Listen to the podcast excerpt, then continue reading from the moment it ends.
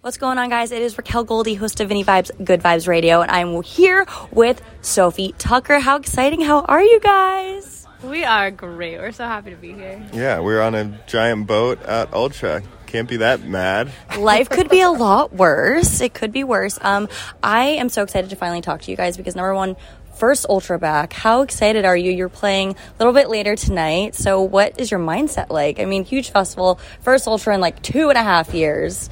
Any surprises we should know about here?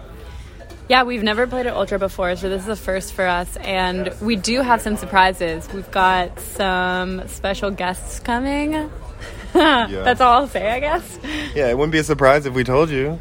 It wouldn't be a surprise if you told me. So I'll just, like, you can blink, like, twice at me if it's, like, someone really big.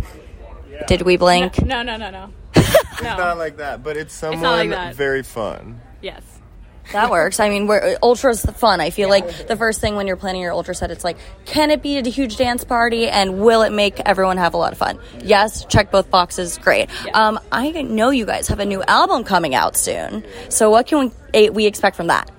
The album comes out April 29th. It's called Wet Tennis, which is an acronym for When Everyone Tries to Evolve, Nothing Negative is Safe. And also, we're obsessed with tennis and wetness. All great things. Was this a quarantine baby, this album, or how long have we been working on it? Most of it. A couple of the songs had been started probably before, and some of them are a little more recent. But yeah, definitely a quarantine baby. You guys were killing it in quarantine. You always were doing like live streams and just having so much fun and really bringing EDM and the DJ community, I feel like, to the forefront, even when everything was shut down. How did you kind of birth these ideas where you're like, well, we have no shows to play, so what are we going to do now?